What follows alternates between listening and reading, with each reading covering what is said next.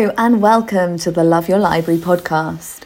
I'm Hattie Dulac, here today to share this exciting episode with you, where I catch up with representatives of Hampshire based organisations Artful Scribe, Winchester Poetry Festival, and the University of Southampton. We were delighted to welcome Will, Eve, and Matt onto the podcast to chat all about a mentoring scheme that they were a part of which supported and celebrated the brilliant minds of talented young poets.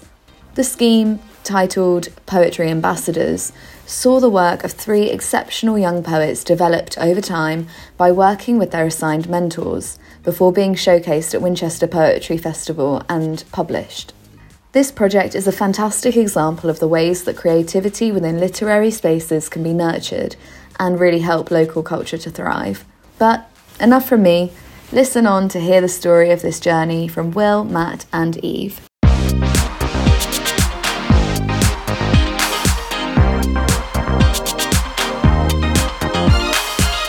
Thank you all for joining me on the podcast. I think for the benefit of the listeners, perhaps it'd be helpful to go around the virtual room and give a little bit of a brief introduction about who you are and who you work for.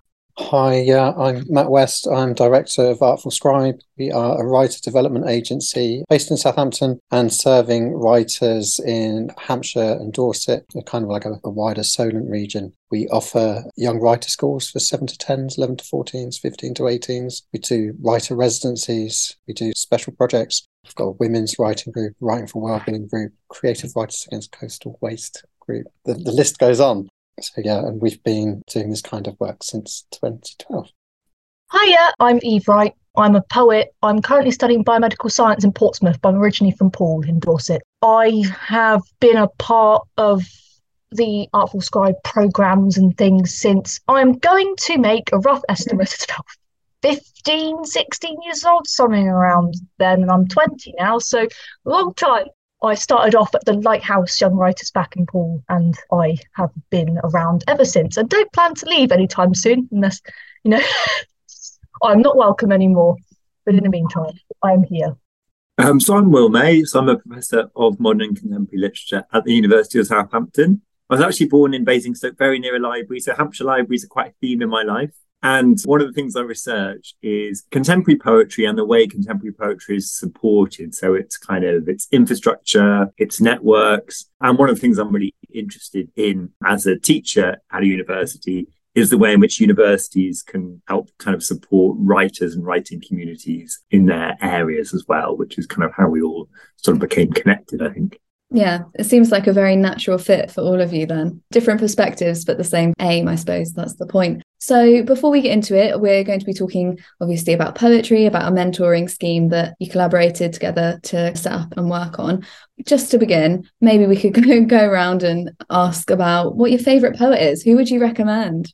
So I'm going to kick off with somebody who seems like they're very reclusive, but actually mentors are quite important to them. So I'm a big fan of Emily Dickinson, who sets herself this really difficult challenge of writing in this really constrained form, but uses this constraint to do incredible stuff that's really imaginative. And um, she didn't publish much poetry in her own lifetime, but something that was very important to her was to write to another writer, and correspondence is quite important there, and to get their support and to send her poetry and to ask what they thought of it. And that for her was a really important part of thinking, I'm definitely a poet. Having someone else kind of recognize that was a, was a big thing for her. So um, she's she's quite an inspiration.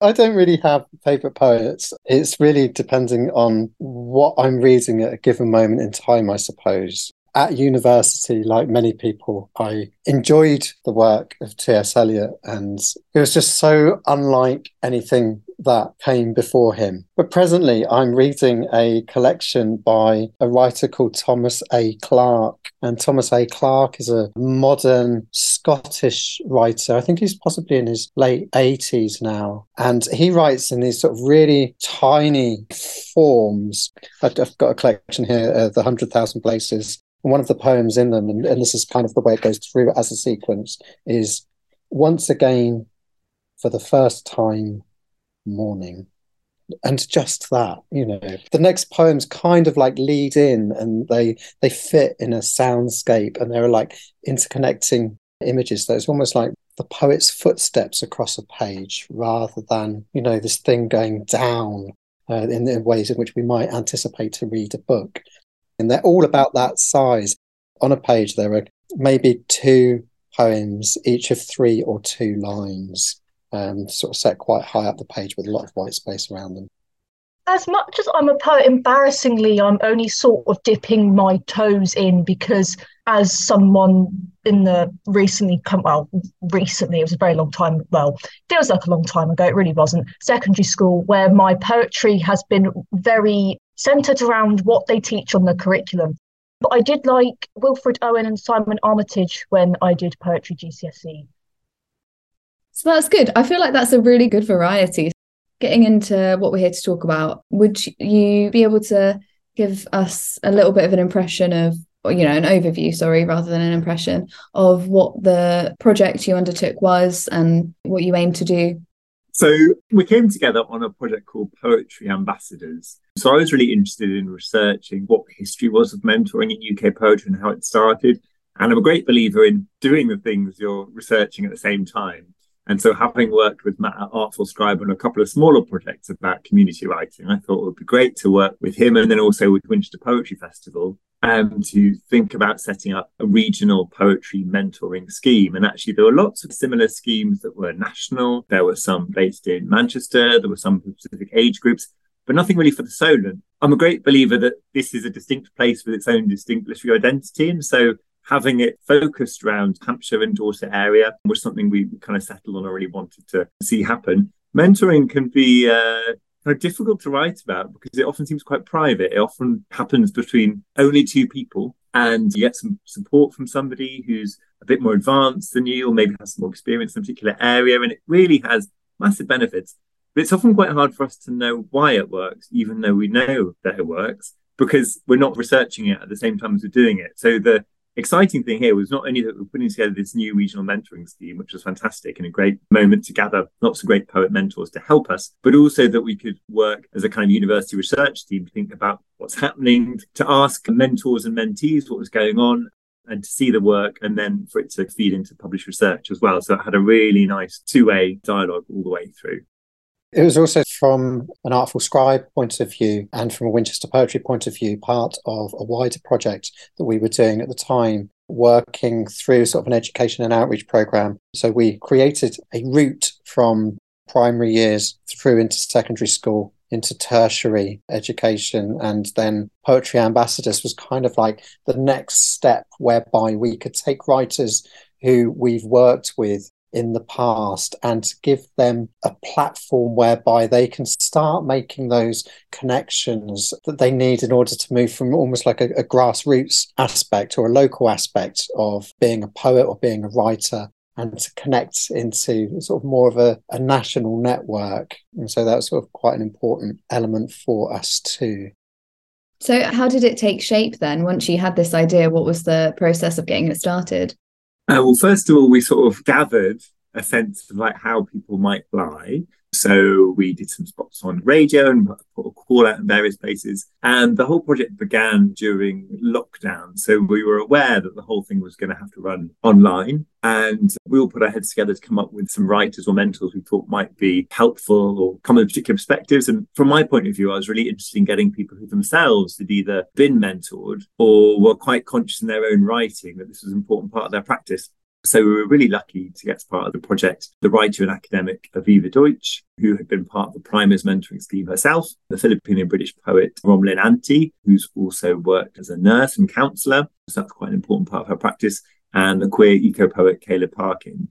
And having put that trio together, we then put out a call for poets from 18 to 25 and what we were looking for was not just lots of capacity to write and be excited about poetry, but also people who wanted to grow and develop themselves. So looking at people who are at the right stage to take that step of really benefiting from a year's sustained mentoring from one writer and mentor.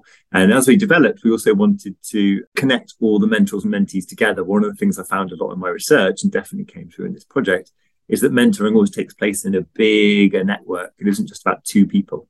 So we wanted opportunities for the poets to all meet, for the mentors to all meet, And so a university kind of intern, so an English student from the department, did a great job of coordinating everybody, of setting up informal digital teas. And was still that moment in lockdown where really people were not having much social activity. So it formed this really kind of important structure, I think, for the year for all of us, I think, involved in the project. What kind of uptake did you get? What how many people were really involved in the whole thing? Well, I think we had around uh, 100 people who came we did these online and also in a festival format. So at the Winchester Poetry Festival and at a conference at Mars Studios where the poets read had uh, about 20 to 30 applicants from all over the county, from Hampshire and Dorset and the Solent region as well, and a really nice mix of people as well in total, we had about 80 to 100 audience members who came to hear the poets read. But as we might begin to talk about later on, the book they created, Poetry Ambassadors, the pamphlet, which was published by Broken Sleep Press, is going on to be read by lots of people and having lots of impact on not just the three writers, but maybe kind of other fledgling writers in uh, Hampshire area who are seeing this publication and realizing that actually poets from very near their neck of the woods can take their place on a national stage as well, which is great. I mean, that was uh, sort of also one of the main motivators behind it as a project is we all work in, in Hampshire and Dorset and we were like, well, where are our young writers who are being published at this kind of a level? And there's always this great confidence that it's not that we don't have great writers in Hampshire or Dorset. It's just for some reason or another, either we're not accessing them or they're not finding the right platforms in order to have their work recognized at a higher level. And Poetry Ambassadors certainly helped to create those kind of platforms for local writers. Mm, I find Hampshire is such an interesting space for cultural platforms and things like that because these kind of spaces exist seemingly in kind of pockets. And it's interesting, particularly with literature and stuff, because it's got such a rich literary history. There's so many examples of great writers who've lived here or visited. And yet there doesn't always seem to be this like really prominent culture here. So projects like this seem to really help to bring that to the forefront. One of the questions that I had was why the young writer audience in particular, aside from the sort of like research element, was there anything really motivating that audience choice? Yeah, I think so. I mean, I think that both the Poetry Festival and Artful Scribe, we have quite a long history of working with young people and across across art forms really there's pretty good engagement for 7 to 10 year olds there's pretty good engagement for 11 to 14 year olds but from 15 upwards and it's possibly from 15 up until just under 30 engagement is really really low because you know of a, of a number of factors um, often that has to do with people's exams people are having to work intensely with writing for their academic routes. And so therefore this idea of writing as something that might be pleasurable may not come across to other people as something that they particularly want to do. I had been part of Lighthouse for a fair while during lockdown, I'd sort of been doing it casually and was like, you know, cool, I enjoy it. I'd written a fair bit as a child, but not like, oh, I'm going to do this as a job. It was just cool. I like to write, I do things. And then the BBC New Creative Scheme was around. And because I spent a long time insisting that I wasn't going to apply, I didn't want to do an audio piece. I didn't want to make a film. That was not my thing. I write poetry. I don't do that. And then I thought, you know what? Why not? It's not going to happen anyway. Newsflash, shit happened anyway. During lockdown, all of a sudden, I've been commissioned to do an audio piece on a idea that I personally at the time thought was a complete shambles. And it was an interesting experience during lockdown doing that. All online, I had the help from the wonderful Antosh, who's also part of Artful Scribe. He was very lovely, very nice, mentored me for an entire year. And then Poetry Ambassadors came around and everybody was like, you should apply. And I was like, no, I'm not good enough for that. And then I did. I was convinced. I was like, okay, fine, I'll do it. I did the application and I got in, got very excited, immediately went to tell my mum. As you say, there wasn't really a lot of things around in Dorset. I mean, I was obviously a bit luckier to grow up in more the coastal, where it was a bit more of a thing. Obviously, if you're in the rural areas, I mean, I haven't heard of anything in the rural parts. Because in my head, I had the conceptions, oh, well, people do stuff like you have to go to London, places like major cities. And I'm thinking, well, I'm not going to be able to get to those. There's no way. I'm autistic. London scares me a bit. So it was very nice to, you know, have that thing in Dorset locally because you never see a lot of it. And then the mentoring thing, I was like, oh, never done that before. you know, it was very good, very insightful. It, it sounds like a fantastic route in. Sounds like an incredible experience as well. So, in terms of the journey so far, what have been the sort of like big successes, the big challenges? Well, we've begun to talk a little bit about one of the challenges, although potentially that was something that made it more possible in lots of ways, which was doing things online. And actually, that has really transformed the landscape for literature support. And really, in the time this project took place from 2020 to 2021, festivals and literary support networks around the world were suddenly thinking actually there's this whole audience of people who might be really excited about creative writing but can't get to a big city or for accessibility reasons might not go to a literary festival all kinds of other reasons why might not come to things so that was quite an exciting turning point is actually realizing the thing that we thought was going to be a challenge at the beginning was a really good kind of an open moment it did mean, though, that the mentors and mentees, the first time everybody met was when the three poets, April and Kaycee and Eve, who were doing their performance at the Winchester Poetry Festival. And so that, again, was, was a challenge that they didn't have any contact beforehand. But it was so incredible to see them meeting for the first time, having spent a year developing these really close relationships and a really exciting one as well. One of the first points that we came to it with is that neither Winchester Poetry Festival or Artful Scribe had any prior experience of running a mentoring scheme. And sort of something that we try to do is create projects that enable the possible to happen. And in order to do that, you might have some guiding ideas to act as a framework, but you kind of hold those guiding ideas up and then let other people sort of fill them with their creative vision. And so, you know, at the beginning, we have three different poets who have three different sets of mentoring experience, and we're looking for them to inform how we go about that. And they did come up with three different sets of mentoring approaches. So there was nothing standard about it. But, you know, I think that through that, we were able to really make some good matches with people who would have a certain synergy in their learning styles. And I think that's sort of a really important thing, you know, sort of we can't just make a project whereby we've got a framework and everybody fits within it because within creative spheres that just doesn't work but it's equally like trying to hold things that don't necessarily fit together at the time too so. no it sounds like a really interesting kind of holistic approach then so in terms of the outcome what was the key moment where you were like oh yeah this has been a smash hit I mean, seeing your work in a collection is like, that's mine. I wrote that and it's in a thing and people are going to read the thing. Also, I'd never performed before. Thought of standing, not well, in my case, sitting in front of a room full of people reading out work that I'm very personally attached to under a very blazing hot light, and everybody is looking at me. But I did do it in the end, turned out to be far better than I expected.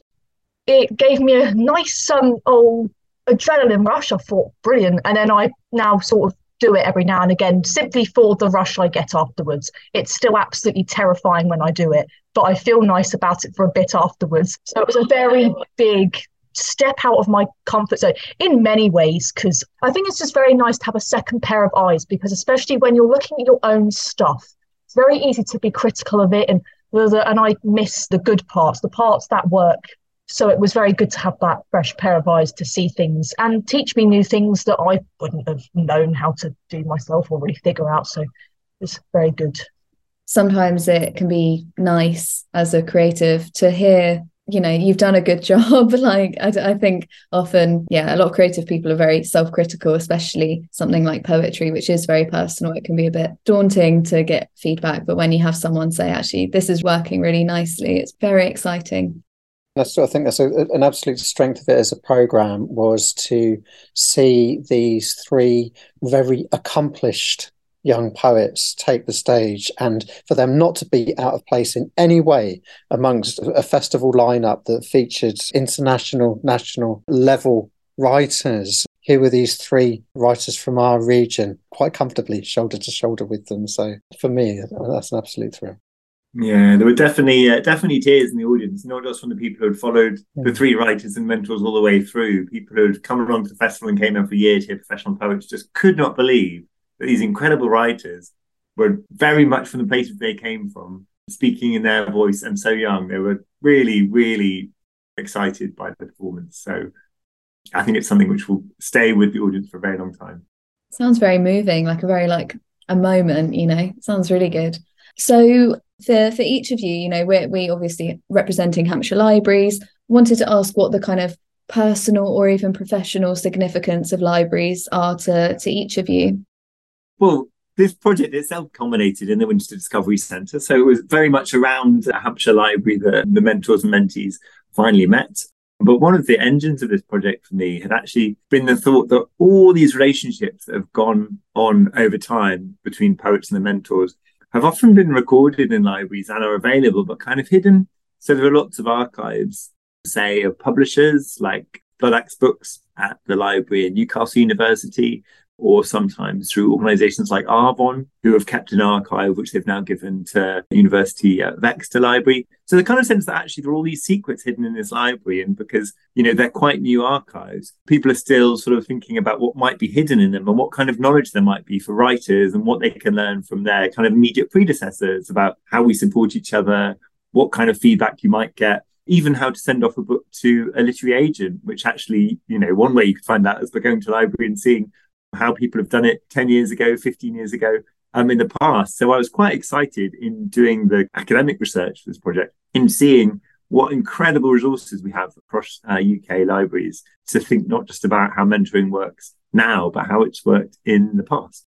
My relationships with libraries is from a child. We were sort of taken along to libraries by our parents, and there was always this great thrill at being able to take out this stack of books and to be able to select things at random. So you didn't quite know what you were going to get. And so that's sort of like a, an abiding memory. You know, my parents are both from very much working class backgrounds. And my father was always of the mind that if you wanted to know how to do anything, you just needed to get a book out on the library wasn't a thing that you couldn't do it. You just needed to know where to go in the library to get the book to find out how to do it. So we were very much brought up with that frame of mind. And then as a as a parent myself, taking my daughter to story time and all of that kind of thing from that primary age. So from a personal point of view, there's there are all these connections. And then, you know, from an organizational point of view, we've worked with the libraries on a great deal of projects over the years, primarily with Summer Reading Challenge, using that as an opportunity to help local writers to learn and develop their skills as workshop hosts and to be able to share that passion with a new generation. We worked with the University of Southampton on some training for doing that kind of work. We run our women's writing groups at the libraries and you know we're, we're constantly looking at those different ways in which we can work in partnership we did a project with the tiger who came to tea as a tea party trail with a writer in residence so we really do sort of writers in residence with libraries as well I grew up in Dorset, so I used the Dorset libraries. My mum is an avid bookworm, so libraries were frequent. I think we must have went weekly for a long time. I grew up on the summer reading challenges. It was a very exciting thing to me to figure out what the theme would be and then get all the stickers and then get the certificates and the medals. I had a great time doing those and I think was quite sad when I couldn't do them anymore because I got too old. I read a lot because I had those as a kind of motivation. I was quite lucky to have Hamworthy Library right next to my school. So it was very easy to just go to the library after school. A lot of kids did do that. And as much as my university library has become a second home, as I think it does for a lot of students, so I am very familiar with my university library, which I suppose is a good thing or a bad thing, depending on how you look at it. So. yeah, late night study sessions, get the caffeine in. And in terms of this project in particular, are there any plans for the future? Is it going to be repeated? Is it going to be adjusted? What's the next step? World domination, maybe? Well, certainly it seems that for the poets who took part, that seems on the card. So we've got Kaycee Hill was one of our three poets who was being mentored in her first collections coming out with Bloodaxe Books. In a couple of months' time, Hot Sauce. That will be really exciting to see.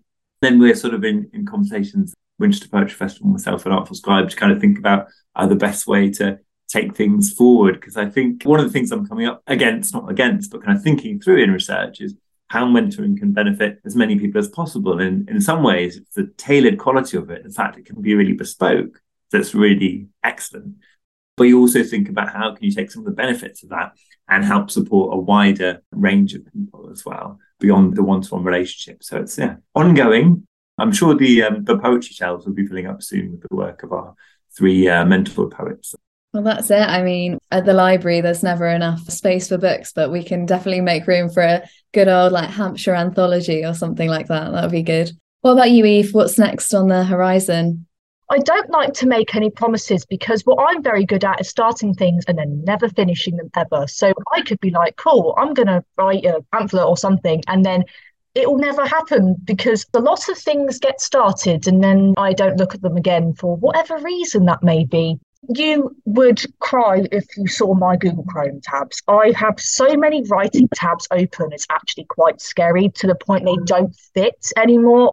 And some of them are like they're very old, but I'm insisting that I will look at them again at some point. And it's like, no, you won't. You haven't looked at them for like months or even a year at this point. But it's basically just a graveyard. I've had to pin ones that I know I probably will come back to now because otherwise I know I'm going to lose them all.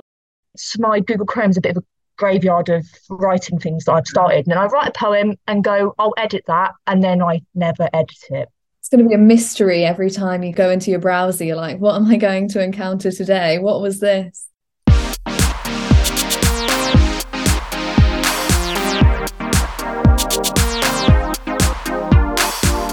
Thank you for your time, and it's been an absolute pleasure to have you here. Thanks so much for posting us. It's brought back many happy memories uh, thinking about this project. So I'm going to go back to the Poetry Ambassadors book now and read the poems again and be excited about the future.